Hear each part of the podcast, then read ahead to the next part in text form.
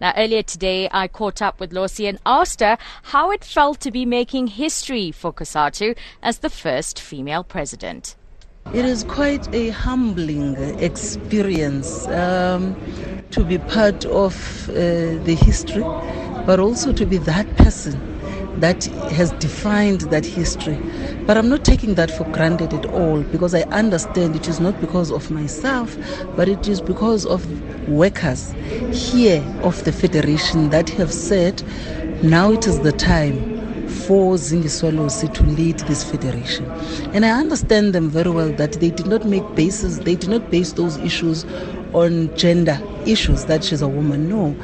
I respect the fact that they looked at the type of leader, the qualities, capabilities, intellect, and made that decision. Mm. And then being a woman was then a cherry on top, but also for women of this country, the women of the continent, to say that this federation of Elijah Barayi has now break the barriers of patriarchy. And it is not just about me, it is about women and this conference has done an amazing thing which has not been seen in COSATU in the past uh, 32 years and also in other federations where we have had three women now and three men who are elected in the position of leadership. You know, you talk about the continent. I'm reminded about Zambia. While you were being nominated, they had their first women nominated. But I'm also thinking about how far women have come from the days of even job preservation and the likes of Emma Mashinini, who was looking for, at one point, a woman to take the helm of the Trade Union Federation. Do you take, even though you say it's not about just being a woman, it's about this position that you hold, but I'm sure you don't take it lightly when you look at the likes of Emma Mashinini and all the women before her and after her who've worked so hard for the Trade Union Federation. Indeed, indeed. You know, in my closing speech, I will be making mention of those great heroines of our struggle.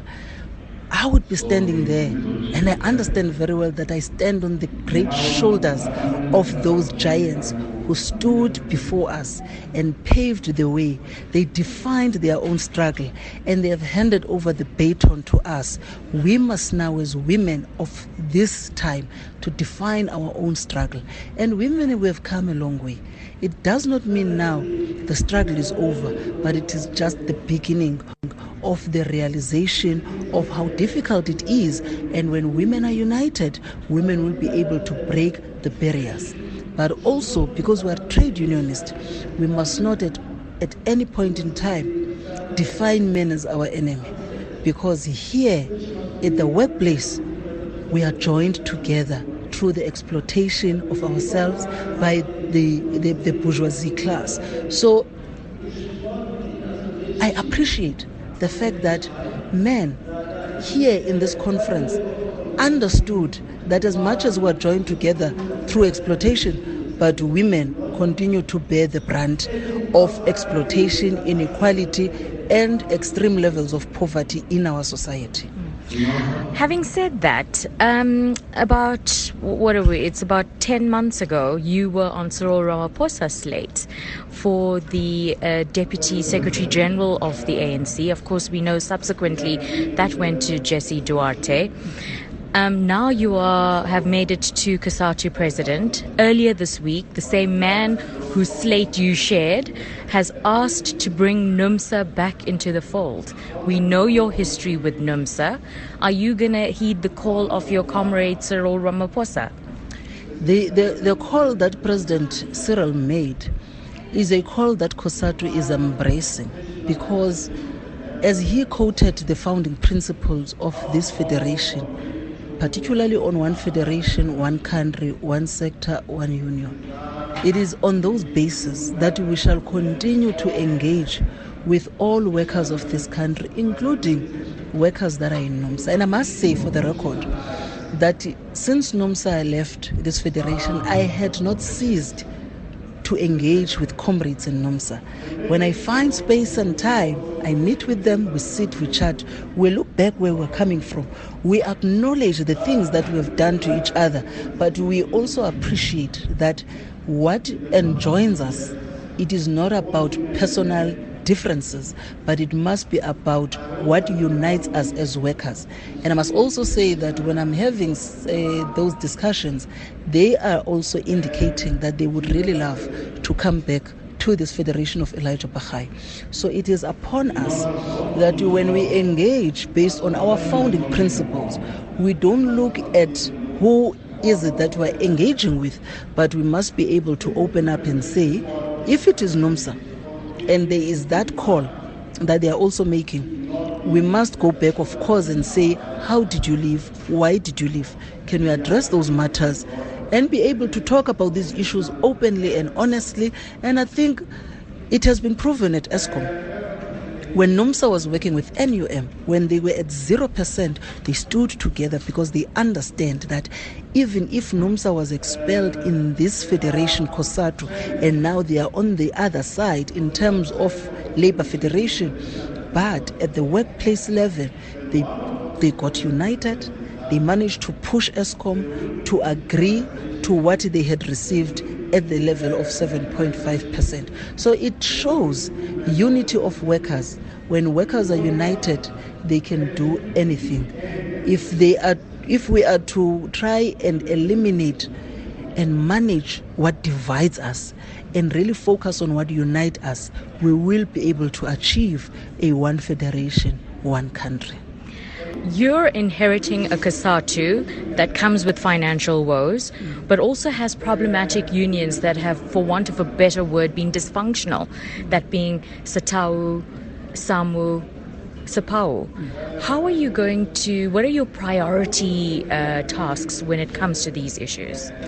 On that one, and, and I'm glad that the Congress took a resolution yesterday on uh, amending the constitution on the intervention of the federation because how these things have spiraled to be where they are was because the constitution of the federation did not give powers to the central executive committee to make meaningful interventions so every time we would make interventions the union will then use the clause that speaks about its autonomy over the federation now, this Congress has resolved on that matter.